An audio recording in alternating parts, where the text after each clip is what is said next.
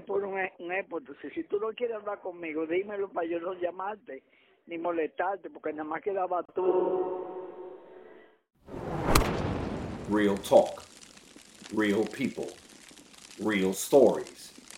The He's Just podcast. Yeah! Welcome, everyone, to another He's Just podcast. I'm your host and founder of the He's Just a Social Worker movement, Jules Duget, with another amazing show for you today. But before we get started, I want to remind everyone that this platform was built because way too often, as people, we were labeled and overlooked.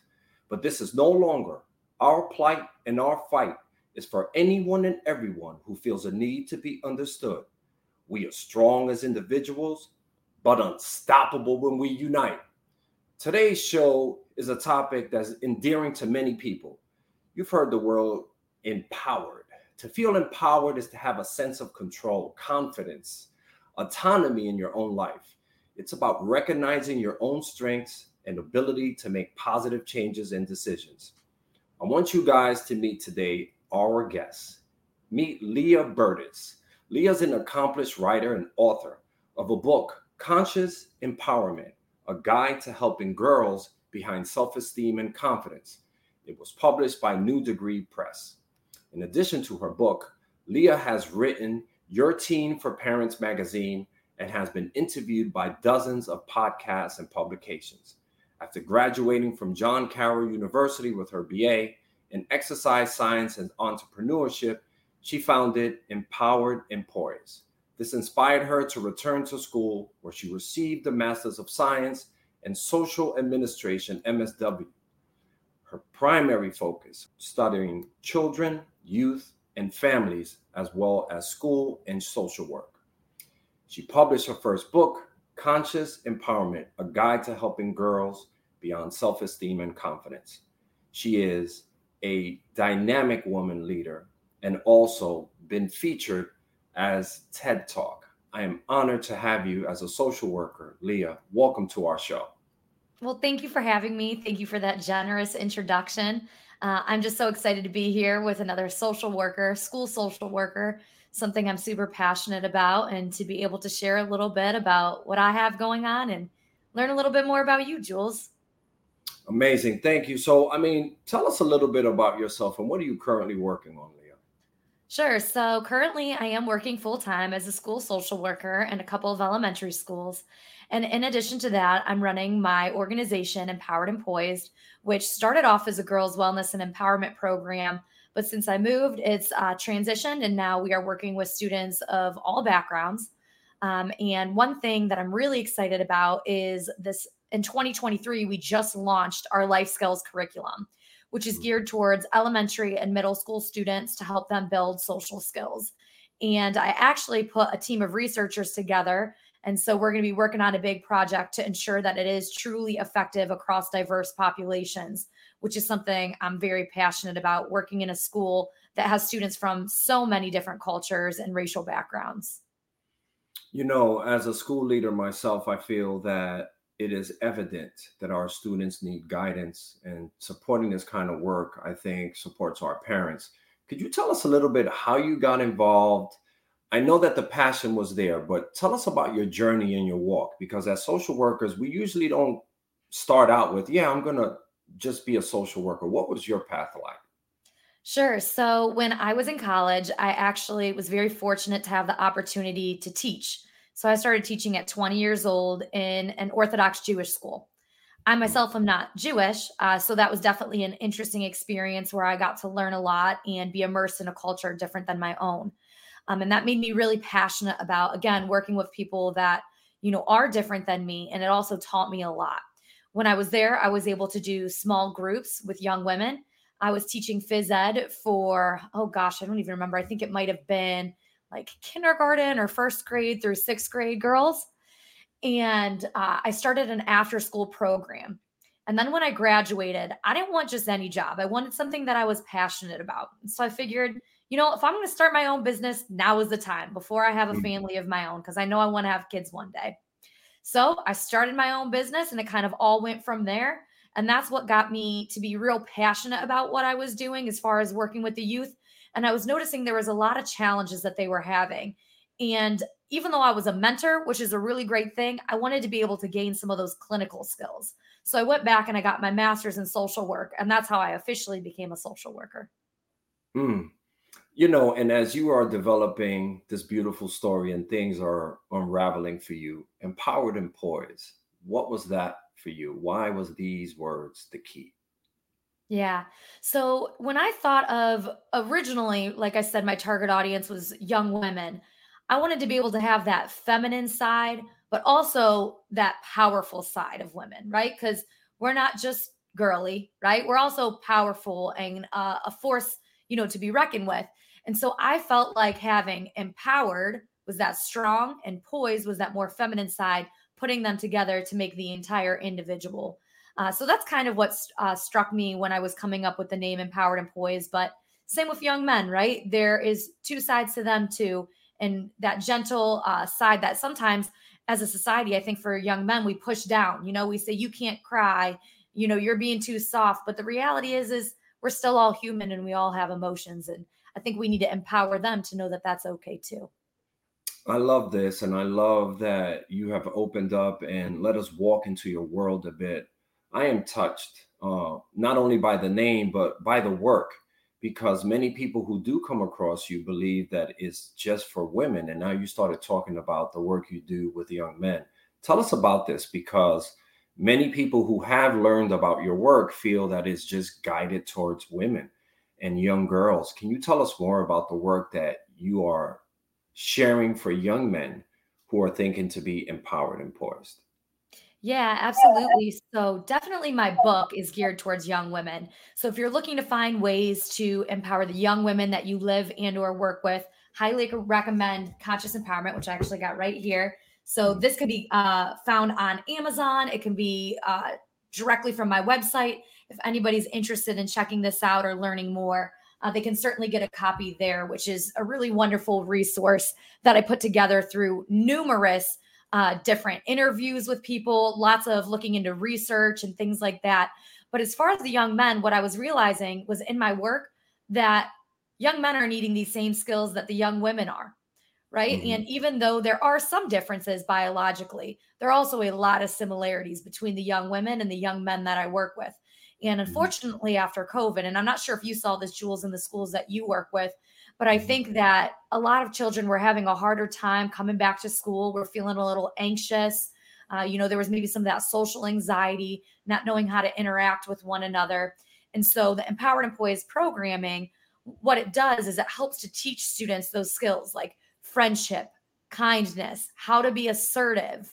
Um, and what I've done is now with the curriculum that we just launched in 2023, it can be used for students of all genders across the LGBTQ plus spectrum, uh, which mm-hmm. I think is really awesome because, like I said, we want to empower all of the young individuals that we're working with. You know, I think that that's dynamic. And one point that I like to highlight in your answer, you know, COVID for the profession in itself was a time that really tested our resilience. It really tested our abilities to go out and perform.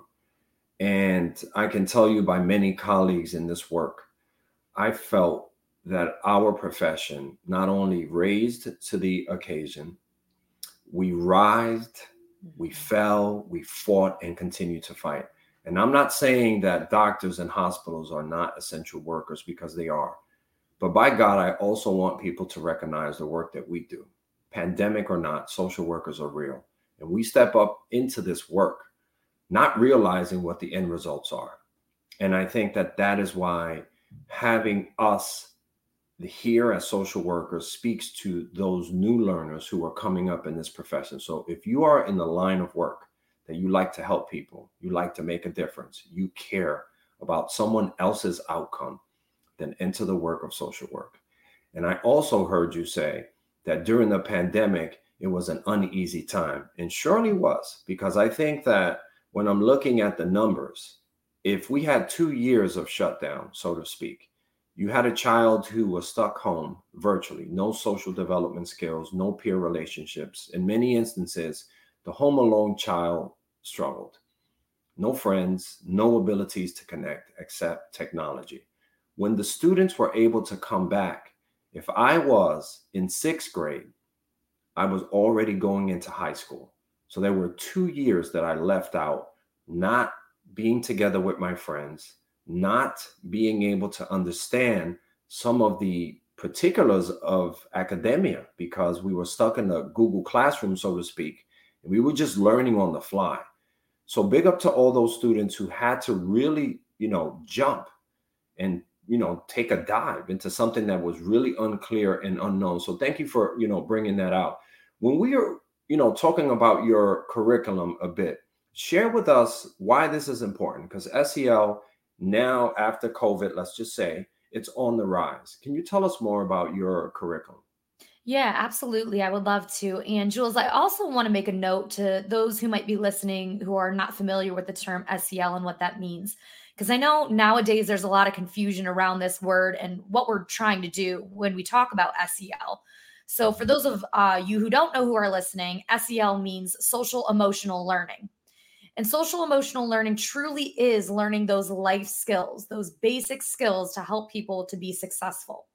So, learning how to interact with one another, learning how to be a good, kind, loving person, learning how to apologize and use your manners, right? So, honestly, to me, Jules, there's nothing negative ever about learning SEL.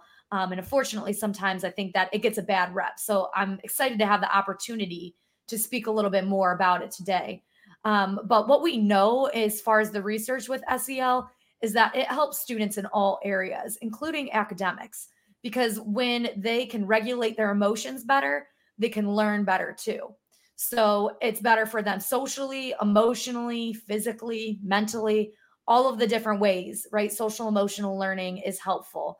Um, and the nice thing too is that these skills can help students not just in school, but also outside of school too, in the real world to help them build things like resilience, as we had mentioned, when they're facing all of life's challenges, whether it be a pandemic, something that's going on in the household, um, maybe, you know, what they're going to do next after high school. So I think that these are really key. And for me, it's important that they learn them at a young age when they are so malleable and that they can then use them throughout their life to help them to be successful in all areas. Thank you for your answer, Leah. And once again, as you heard her say, SEL is the term social emotional learning, not to be confused with emotional intelligence. is how mm-hmm. we manage our own emotions and how others are being perceived or how we see them as well. When we are thinking about the school, and we talk a lot about the students, the teachers as well have to activate their own social emotional learning because there's a lot of work that goes into prepping to be a teacher and you can tell us a little bit about that in a in a few but for me when when i'm working with teachers i'm thinking about the realm of their preparation their mm-hmm. technique and their work ethic it says a lot. It's not just getting up there reading out from pages and telling students um, this is what happened in this year and i'm going to help you learn how to do this or math. It's about their craft and being able to look at teachers in that eye because they too have to develop this kind of intelligence of their own. Because when you're working with students who are so diverse i think is key especially now like great you know curriculums such as yours when we're you know using lessons to then bend social emotional learning into it. I've always said that teachers who are able to empower emotional intelligence of their own, but also blend in that social emotional learning during lessons, those are superstars. Because many a times, even if you're talking about something that happened uh, in history, um, in 1999, this took place. How do you think they felt? How do you think those people were dealing? So, big up to all the teachers Tell us a little bit about your teaching time, Leah. How was that? And did you know that you were involved in in in this work, so to speak, while you were teaching, or did it just come to you later on? You know, honestly, I'm not sure that I really did realize it at that time because I didn't have the formal education and I was I mean, I was 20 years old. I feel like that's pretty young to be, you know, starting working in schools, which was never even something that I had anticipated. It just came about somebody at the gym met me and said that the school was looking for a physical education teacher. I happened to be in the field of exercise science. And I was like, oh, I really like kids. I feel like I could use what I'm learning. Let me give it a shot. Mm-hmm. Um, so I definitely think that if I were to go back all those years, I would definitely do things a little differently, right? Because I think the the more we know, the better that we can be. Um, but definitely, I think things like being able to regulate yourself when you're getting frustrated, because just because we're teachers or adults doesn't mean that we don't get frustrated too. And so I mm-hmm. find myself using those same sorts of skills that the students do and encourage teachers to use them as well. Things like taking a deep breath or modeling these healthy behaviors. And actually, Jules, I'm not sure if you had the chance to check it out or not, but I have been blogging lately on the Empowered and Poised website, and a lot of those blogs now are geared towards educators, uh, those people teaching the students, school social workers, counselors. And just to name a few of the ones that we have is Nurturing Healthy Boundaries, a guide for educators. So, helping you learn how you can teach students healthy boundaries, but also how you could have ha- healthy boundaries for yourself. Because what we know too is that teachers are super overwhelmed. Being a teacher is not easy nowadays, no matter what people think. It is challenging. So, to be able to uh, stick up for yourself and be assertive as that adult to put in those boundaries so that you can protect your mental health and well being to be better for the children. We have how physical activity boosts learning and enhances physical wellness, stress management for qu- kids, quick and easy ways to build stronger relationships with students. And I plan to keep coming out with more of these blogs for people to read and figure out how they can add SEL into their own lives and the lives of the students or the young people that they're working with. Great work. Actually, I haven't written in a while because I kept on recording these podcasts because of the radio releases and whatnot. But some of the work I began to do was around myself, reading a book that I thought was interesting and sharing it with my public, and then tapping into some of these SEL learnings or probably my own emotional intelligence, how we can develop that. And this is just speaking to what the social worker's capabilities are. Mm-hmm. Our minds are always racing. I don't know about you, but there are times in the middle of the night that I'm thinking about a student and I'm like, why is it that we haven't connected? Why is it? So I go to sleep with those thoughts, and all of a sudden, in the middle of the night, like some sort of songwriter, I wake up. I'm like, I got it. I got it. Tomorrow morning, the first thing I'm going to do is, secondly, I'm going to try this because these students mean the world to us. And this is what I think about this work that makes us special. Social workers are always thinking. We're never satisfied with what is the outcome. We want to see more. There's nothing more telling for us when there's a student who has an IEP, who nobody wanted, who nobody wanted to deal with, who's constantly struggling. Is he on his meds? Is he okay? He threw a chair. Something else happened. But then, as years go on, the work starts to pile up the brain starts to mature, the goals begin to work. Fast forward, you're at graduation, and this student says, You made a difference. How does that make you feel, Leah? Because I know you've been through that as well. Well, honestly, all right, it feels great. And so I think we need to also say, being a social worker, I don't know if you've gotten this, but I have gotten, oh, wow, bless your heart. That's a really hard job. I can't believe you do that work. I would never want to do that work. But honestly, Jules, like I love my job. I actually think I have one of the mm. best jobs in the world. And I think if I had all the money in the world and I could do anything, I probably would still be doing what I'm doing today. That's how much I enjoy what I do. Now, don't get me wrong. I'm not trying to, you know, make things too sparkly. There's still days I hit my snooze alarm and want to go back to bed just like everyone else. Mm. But mm. there is that gratification in knowing that you're making a difference in somebody's life you know, and sometimes we don't always get to see the impact and and sometimes we won't hear from them back in high school saying thanks for the difference that you've made. But I think we know in our hearts that we are making a difference even if it is planting the seeds for later on.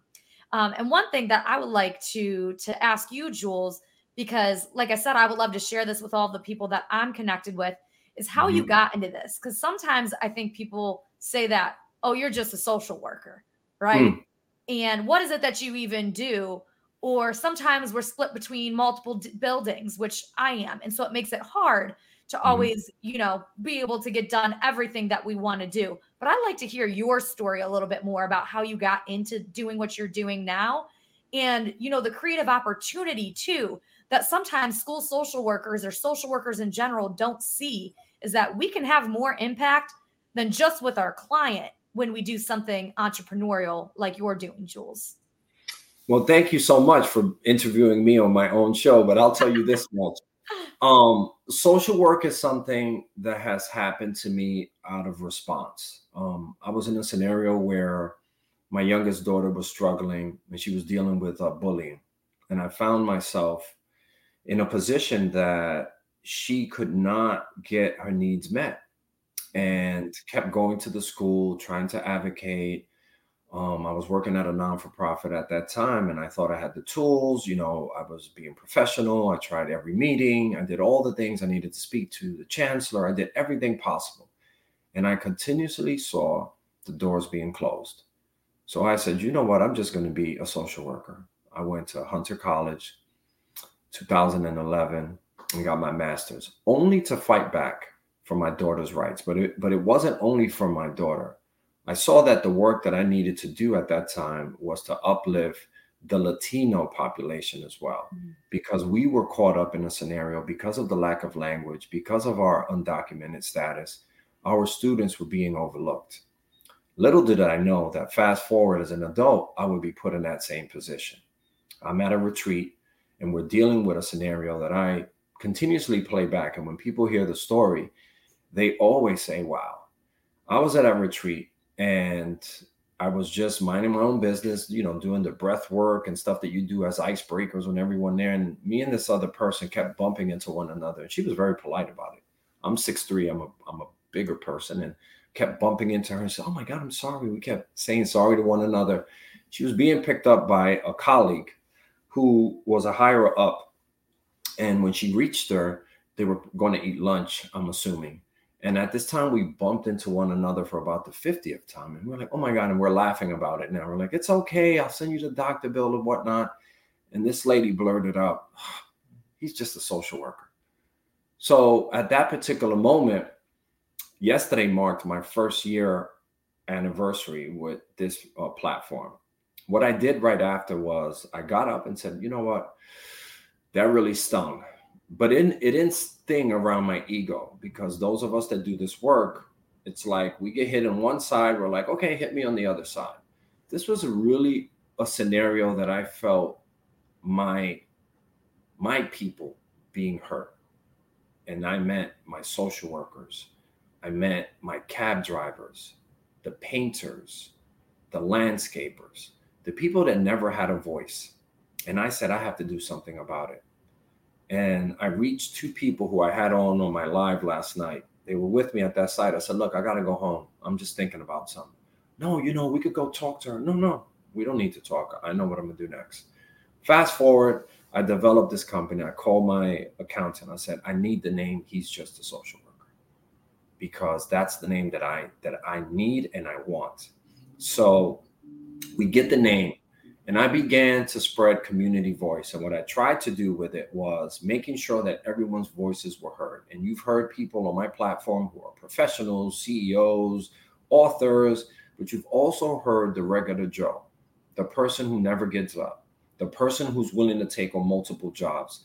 And this is why I think that this platform has been you know, received because often we were overlooked, but no longer. Any profession needs to be looked at and respected, and now empowered and poised.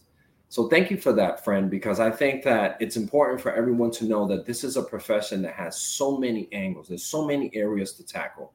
And please contact me on my website, contact Leah, because social workers are always willing to help. And I've had so many deep conversations with other social workers about what this profession is. It's not only working in a school, it's not only working outpatient. There's so many areas, government, there's so many areas that you can tackle. So please reach out to me at He's Just a Social Worker. Reach out to Leah. Reach out to any social workers because we need to be more. We need to get stronger because we are strong as individuals, but unstoppable when we unite. Leah, tell us a little bit more about the work when you go out there and you're motivating young people, I know that you have reached one of the highest things, and I think many people have probably looked at this. Tell us about your TED talk. after after getting up there, and I love the way you started with the deep breathing, and then that always happened to me in the square breathing. I started breathing, and then I think the line went, and then I breathed, and then. But tell us about that experience. That was so beautiful. Tell us about that experience, and how did your life change after that? So, Jules, I'm happy to talk about my my TED Talk experience, but first, I just want to say, a thank you for sharing your story with me as an individual, with everybody here on this platform. And also, congratulations, because that's a huge accomplishment. Because a lot of mm. times people will start something, and what I've heard, especially with podcasts, people start it and then they give up on it because it's not easy, right? It's not easy to build a platform and get followers and subscribers and all that kind of stuff. So, congratulations on on this platform and on all of your success. Uh, that's you. what I want to say first. Secondly, I also would just like to, um, you know, say thank you for sharing your experience regarding being being within the Latinx community and a little bit about the struggles that you have gone through and that the individuals that you've worked with have also gone through. So, one of the things that you may not know about me just yet is I've really been trying to work on my Spanish. It's not really coming along quick, but I've been working really hard. And I know un poquito, a little bit, just a little bit. And so we're going to have to stay in touch because I would like to keep working on that. And one of the reasons that I want to do that, though, Jules, is related to what I'm doing as a professional and as a mm-hmm. social worker. And the school district that I work in, like I said, is extremely diverse, one of the most diverse in the area, which is something that I, I absolutely love. And we also have a very large Hispanic population. And I have to say, this year more than any, my heart has just really gone out to students who are within the ESL community, which mm-hmm. are students that are are learning English for the first time within their homes. They speak maybe another language. And in my school district, we have Ukrainian students, we have Hispanic students, we have a very large Chin population, which, to be honest, I didn't even know about before I came here, um, and students from a lot of different backgrounds too.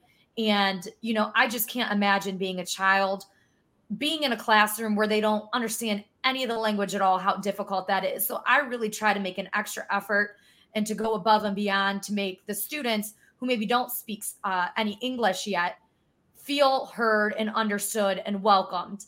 Um, mm-hmm. And that's one thing with my curriculum, like I said, that's really important is that it is effective across diverse populations. Because I think that's one area that we're lacking within the profession is when we say something is culturally responsive, is it truly culturally responsive? And I want to make sure that my curriculum is just that so that if somebody's using it in a district like mine, that all of the students can receive its benefits. So again, thank you for for sharing that. I'll give uh, you a second to respond because I know that was a lot of words. well, you know what, friend, I, you know, you just have my mind racing, and I know that when we first um, touched base, we were not we had not met face to face. We had some some some chats that we began, and I know that from there there was an energy and there was a connection. Because I think that those of us who do this work, you can automatically tell that we are enmeshed, that we are in this work. You know, the one thing, even as a school administrator, I've not turned my back on the social work profession. This is season four of our podcast. And I think and I know that we will do more work. Uh, in March, I have a event that's happening in Florida. And I think that what I would like to see, Leah, maybe you and I can get this started. I want us to connect in trying to lure more social workers who are just getting into the work, mm-hmm. who are just learning how to navigate, who may have questions. So, anybody who is listening, who is probably thinking about the profession, know that this is not easy because many of us, as social workers, we all have therapists. We all need someone to vent with. Some of us pay for therapy, some of us have mentors, some of us have people that we can count on. So that support is key. So I'm asking you now, friend, and I'm tagging you as a friend. Maybe we can create something around that because not only is it important for social workers to know that there are people like you and I, I think that they need to understand that there is more to social work. Just because you have ADHD or you're struggled with depression does not mean you cannot be effective at being a social worker. You know that most of my kids, the ones who are the misbehaved ones, I always tell them, you're going to be an incredible therapist because they know all of the tricks. They know all the coping skills. They've learned everything that we've taught. And sometimes they just walk into the office. Don't tell me. I'm going to take space. I'm going to count to 10. I know what to do. And they can lead sessions. So I'm excited about the up and coming social workers who are coming out. And I want to talk more a little bit about your book. What are what are some of the strategies you want our listeners to get out from this book, which I plan to have the link on my website as well. Mm-hmm.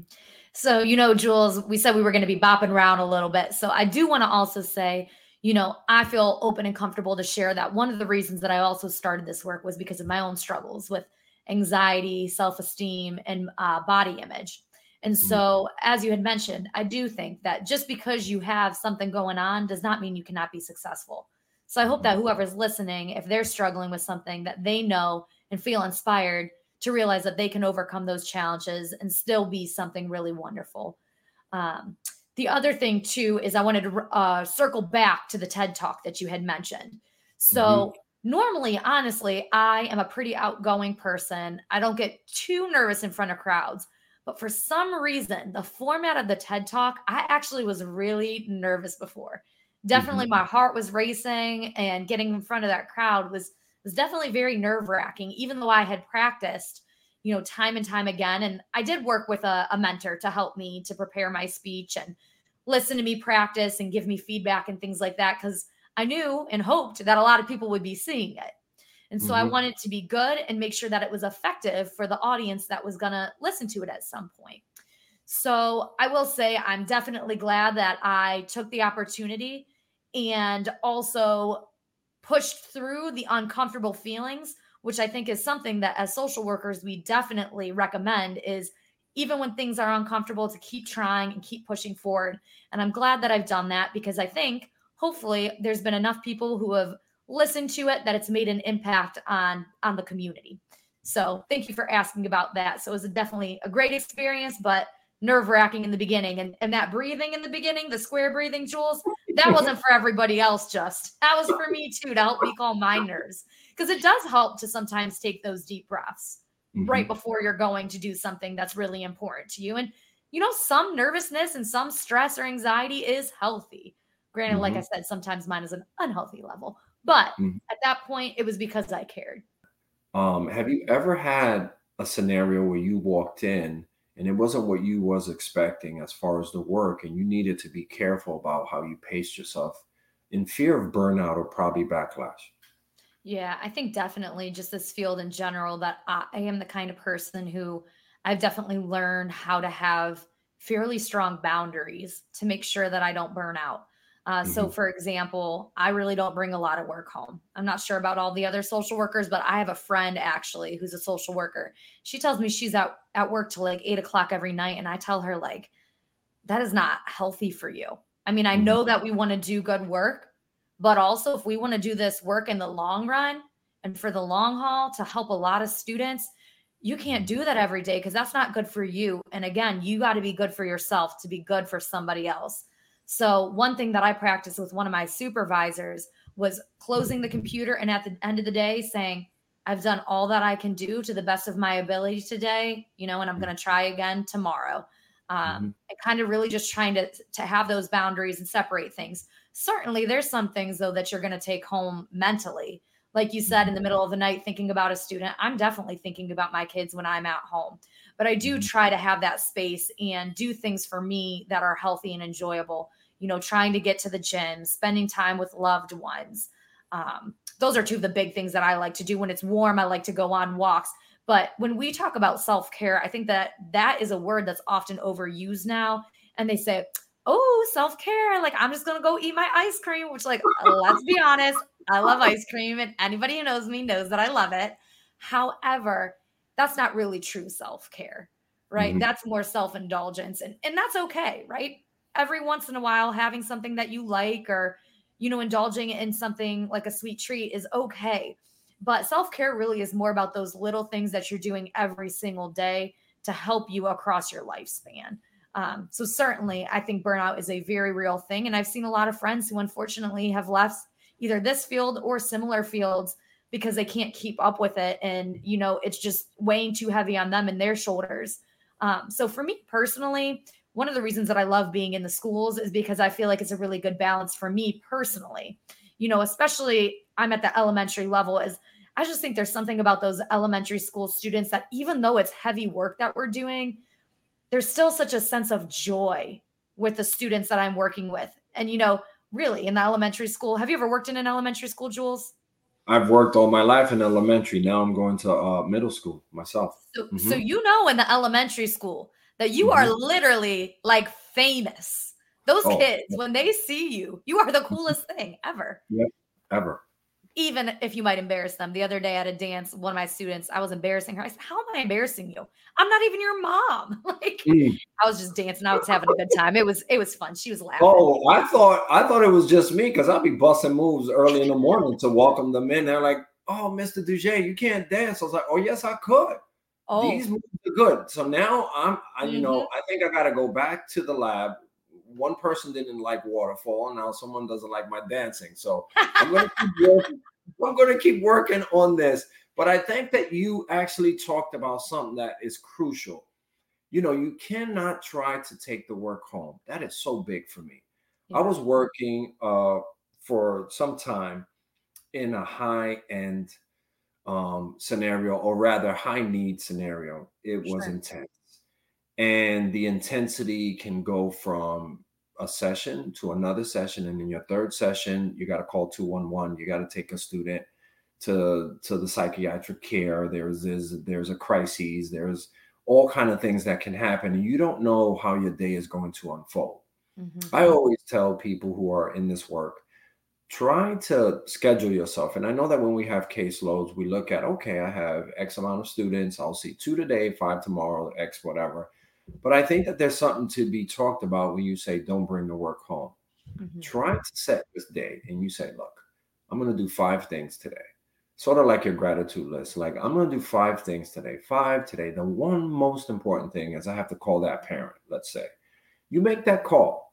Then the rest will be cherries on top. You cannot think that every day you're going to hit all five. Sure. And work is a bouncing ball. Work is a bouncing ball what is made out of glass is you, is mm. your own emotions and your own heart. If you bounce that ball made out of glass, it breaks. So you need to be careful in how you take care of self. And yeah, maybe not indulging in the ice cream, but find ways to keep yourself focused, empowered, and poised. Let's talk about how can we activate and get our hands on your curriculum? How do we do that? Yeah, absolutely. So if people are interested in learning more about the curriculum, they can go to my website, which is www.empoweredandpoised.com. That's empowered and A N D poised.com. Uh, that's also where people could order a copy of my book if they're interested as well. And I'm happy to sit down and have a demo with anybody who's interested to walk them through the curriculum so that they can learn a little bit more. There's also a free stress management lesson that can be downloaded if you're just interested in what one lesson looks like. And uh, or you can also email me directly at hello at empoweredandpoised.com. So you can either reach out to me directly through email or check out the website. And those are two ways that you can get your hands on the curriculum and or the book. Um, I do want to circle back real quick before we end though, Jules, to talk just briefly about the book because I know you had asked me what are the lessons in there. Mm-hmm. And I'm not sure if you heard from any of the other podcasts or things that I've done, but the way that I came up with the different chapters was actually based on the series of interviews that I did with individuals who are experts in this area or who are from diverse backgrounds because I wanted to make sure that I was talking to people from a variety of different communities so we could get input on how confidence and self esteem may be a little bit different uh, from one individual to the next. Because as you had mentioned, a one size fits all approach just doesn't work. And that was the whole reason I wrote this book was because mm-hmm. there may be some books out there on how to help young girls build self-esteem and confidence, but not necessarily what that looks like to tailor the approach.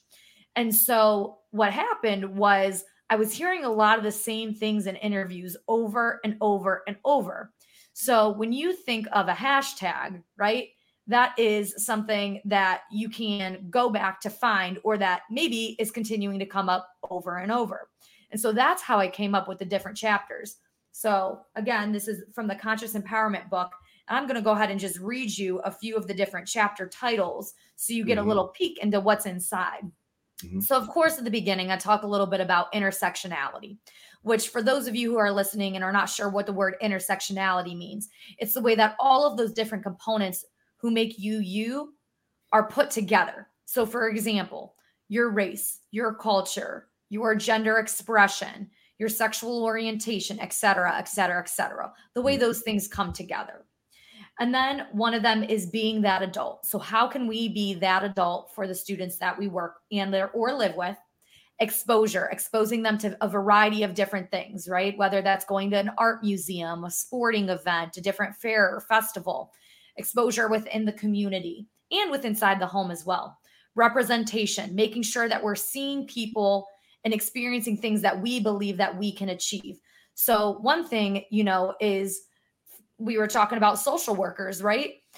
Is that may not be something that anybody even knows about as a young person, as a profession. But when they see you and meet you, and if you look like them or remind them of their self, they may mm-hmm. be more inspired to become a social worker later in life affirmations and affirmations um, it speaks a little bit about how to actually use those in an effective way because actually not all affirmations are as effective as other ones are mm-hmm. which again you could read the book to learn a little bit more about what i mean there. Being seen which is basically just talking about authentically showing up as yourself and encouraging young people to do the same.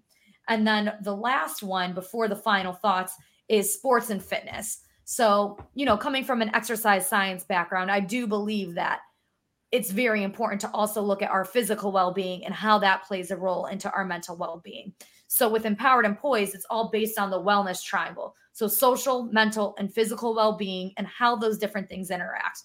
Now, for some people, spiritual well being may also be an aspect that you choose to to add into. The only reason I haven't done that within Empowered and Poised is because I want to make sure that everybody's included and, you know, I understand that some people's spirituality may be less of importance to them, but certainly to somebody like me, and I'm not sure about you, Jules, but we could add that in if we feel that that's a good fit for us. Amazing. I really love the breakdown of how you let us in. You let us in into your book, but I think you let us in into your mind. It was just beautiful to hear how you organize yourself and even browsing through your site. Very nicely put. I mean, there's resources, there's examples, there's some free pieces that people can learn and take. Then you have the resources and hotlines for those that are needing that immediate help.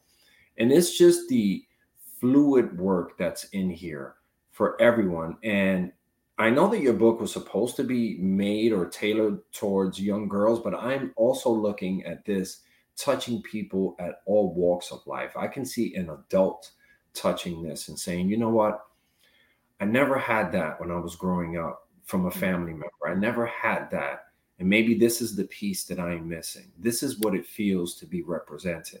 And many of us, we live life focused. We are successful. We got jobs. We have careers. We have families. And some of us are still missing some of that. So, touching a book such as yours, I think, can hit on various levels for different people. I really did enjoy your explanation, but I'm also really leaning towards it is more than just for one size fits all. I think that there is a look at for adults who are trying to support a child who is saying to the mom or dad, You're not listening to me. I'm not being heard. Because kids now have those words. And when parents are listening to this, these are the things that Leah is trying to touch on. These are the chapters that I believe are going to help you if you purchase her book. And please look on her website, which is lovely. And I will have the link on mine as well. I am really touched about this type of work for you. But if you weren't in this line of work, what kind of profession you think you would have chosen? Maybe some sort of um, CrossFitter or something, or what? Oh, that's a good question. You know, originally what I thought I was going to do uh, when I was in school was maybe something like physical therapy, or that's actually how I met my husband, funny enough. Mm. Uh, I'll tell you a quick story about that. I was at the gym and a mutual gym person, right, um, had introduced us because they're like, oh, he's a physical therapist. He no longer is, but at the time he was. And they said, and you want to be a physical therapist. So maybe mm. you should connect with him. And that's how we were originally introduced, which is funny. Um, mm-hmm. But I think I probably would have liked to do something like personal training. Um, now I'm doing that stuff a lot more just as a hobby for joy. And I mm-hmm. really am passionate about the field of mental health um, and the work that I'm doing. So at this point, I'm really happy in the profession that I am in. Um, but at the time, I think something like that probably was the idea. Well, I'm glad you shared that story. I was scared. I thought that you were like, if he's a physical therapist, I'm going to hurt my leg to make sure. no, I did not do that. Thank goodness. I'm okay. so the one thing that I want to talk about, you know, and he's honestly he's a huge supporter of all the work that I'm doing, and and he's actually a big a big inspiration for a lot of this. So, um, you know, one thing that it's always like, oh, do I do I mention my personal life? But really, it's kind of hard not to because I think mm-hmm. that our relationship has had such a profound impact on who I am and also the passion that I have for working with diverse communities. So, my husband and I are in a biracial relationship, and he too is in the field of diversity, equity, inclusion. So, he works within the, the healthcare system, but he is also um, on ACHE, the American College of Healthcare Executives. I may I may be getting that wrong, but I think that's what it stands for and he mm-hmm. is currently their uh, diversity, equity, and inclusion chair.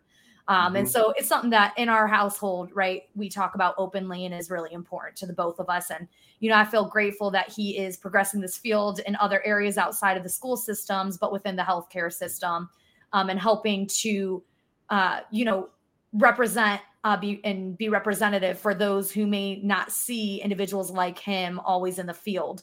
Um, I know he's certainly had that experience more than a couple times when he's gotten the opportunity to go speak to uh, college individuals to say, "Hey, thank you, thank you for coming to speak to my class today. It's just so nice to see somebody who looks like me." And you know, I'm inspired to be able to do this work. So I feel really passionate and and grateful to be, you know, married to such a wonderful man. Great stuff, Leah. And big up to your husband for the work that he's laying out here for our communities and our universities and so on there's so much to say about the need for support, even though that people say that we do this work every day and we help so many people, we too cry. We too also struggle. And we need to have those supports, whether it's home, friendships, or, you know, this circle of people, a few people um, that can come in and understand you. Sometimes even having someone who's not in the field is also a great thing because they have no agenda. They come in with an open mind, and sometimes they can develop new ways for you to heal and to have that support. There are ways that people connect, even though they are not involved.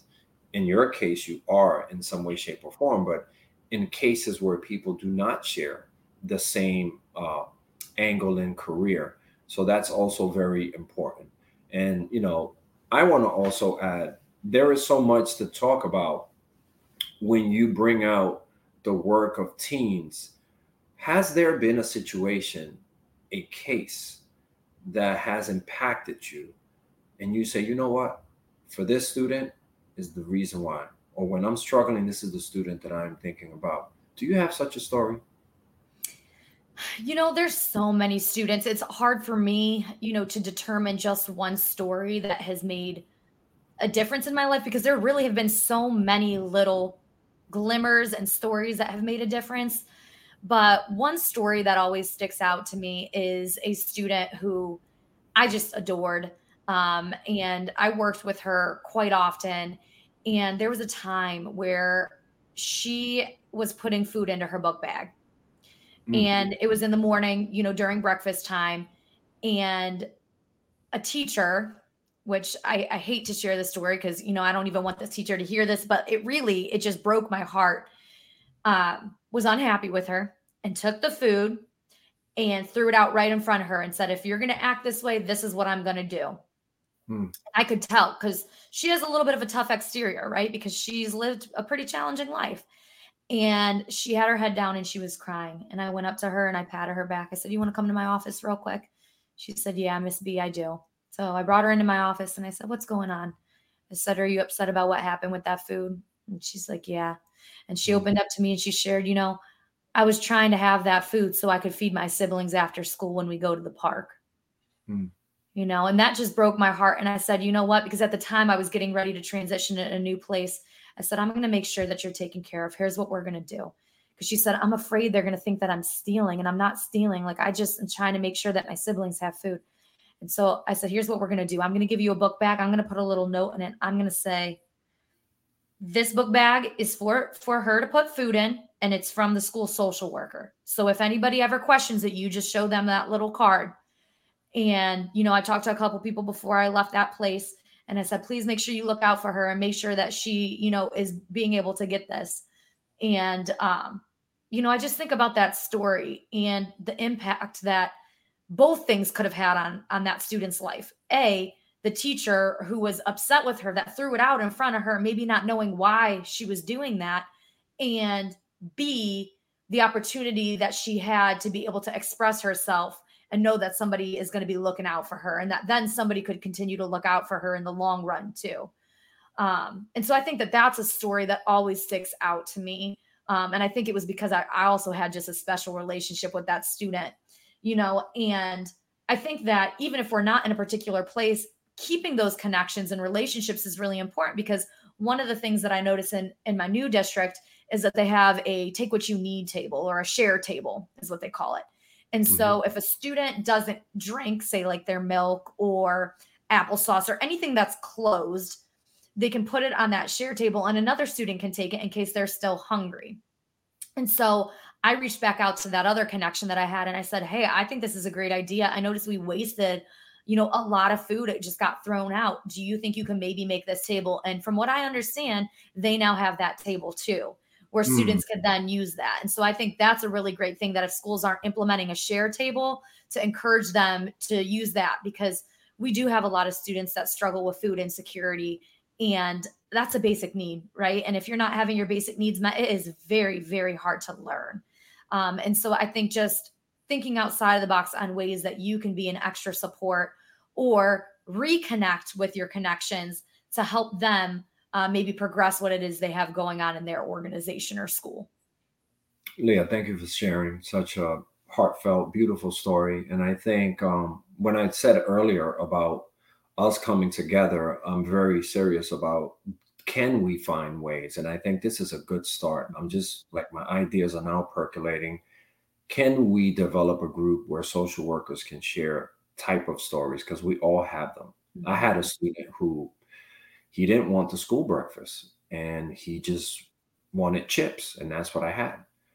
Um, the teacher, when he went for morning meeting, he had the chips. She felt that that he was, you know, making fun of her. Like, yeah, I got here late, or I'm going to misbehave and I'm going to eat chips. Um, she took the chips and threw them away. And his response was aggression. He started throwing chairs and whatnot. And I went to go get him. And when he told me the story, um, that's the area that I think I struggled the most and I need the growth with. I went back to the teacher and I said, let me be clear with you, a hundred percent clear with you. I don't care what he did yesterday, two weeks ago, today, this morning. He is going to eat what I provide for him.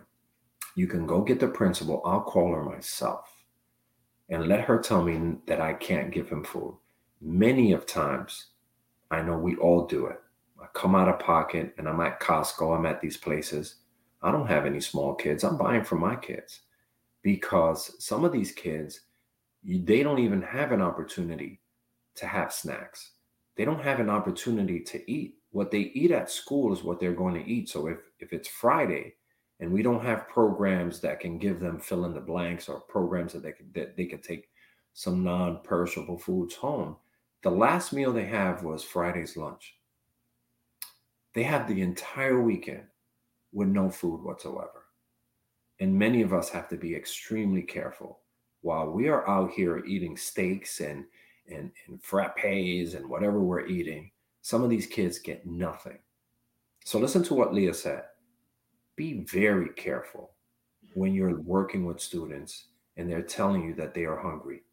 Many of our students struggle to learn. You know why? Because they don't have food. So thank you, Leah, for sharing that beautiful story and waking us up in that way. Hit us up anytime and start stories in this thread in this way so that we can begin to change schools in that way. Make sure everyone has eat what you want table because no one is to be denied food. That was a thing about my mom. We were poor or middle class or whatever class we were. There was no way in the world my mom was cooking extra because you never know who was going to walk in through that door. So let's be mindful teachers, executives, providers, whoever it is, never deny anyone a plate of food. Leah, I want to give you the floor, my friend. It's been an exciting show to say the least. We've covered some. I know we're going to continue to come together. There'll be other shows and and I'll join you or whatever we need to do together. But the floor is yours, my friend. What do you want people to remember about you? It was such a treat having you. Well, I also just want to say thank you again, uh, genuinely, for inviting me onto this show, for having this conversation.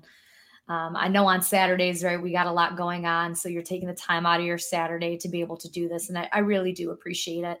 Um, but I think the thing is, is just, you know, feel free to connect with me on empoweredandpoised.com on our website through email, like I said, at hello at empoweredandpoised.com. Would love to um, be able to speak with you a little bit more if you have any questions about the curriculum or the book that I've written, or you know, if you have another podcast and you're interested in me being a guest, I'm always open to collaborations and other opportunities to engage with individuals so that they can hear about what it is that I'm promoting and working on and hopefully so that we can all together impact more young people. So again, thanks Jules for having me and I look forward for the show to come live and to sharing it with my audience uh, as well as your audience. I'm going to say this, my friend, one size does not fit all. Empowered and Poised, such a beautiful phrase. I think I'm going to dime it myself. There's so much to think about when we're learning about ourselves and these challenges. You know, setbacks, I always say, they are the guiding compass to our unparalleled success. Because on this platform, my friends, we won't get overlooked, we won't be labeled. Because our plight and our fight is for anyone and everyone who feels a need to be understood. We are strong as individuals, but unstoppable when we unite. Tune in, friends, next time to another He's Just a Social Worker show, coming to another town real soon near you. We out. Please note that the views expressed here are my own and not a representation of my employers and clients. Thank you for listening. We're always here for you. Just message us and we'll get back to you within 24 hours. Thank you, more than just, at He's Just a Social Worker. In memory of my mother, Matilde de la Rosa, this is dedicated to you, Mom. Miss you so much. En memoria de mi madre, Matilde de la Rosa, esto va dedicado a ti, mamá. Te extraño mucho.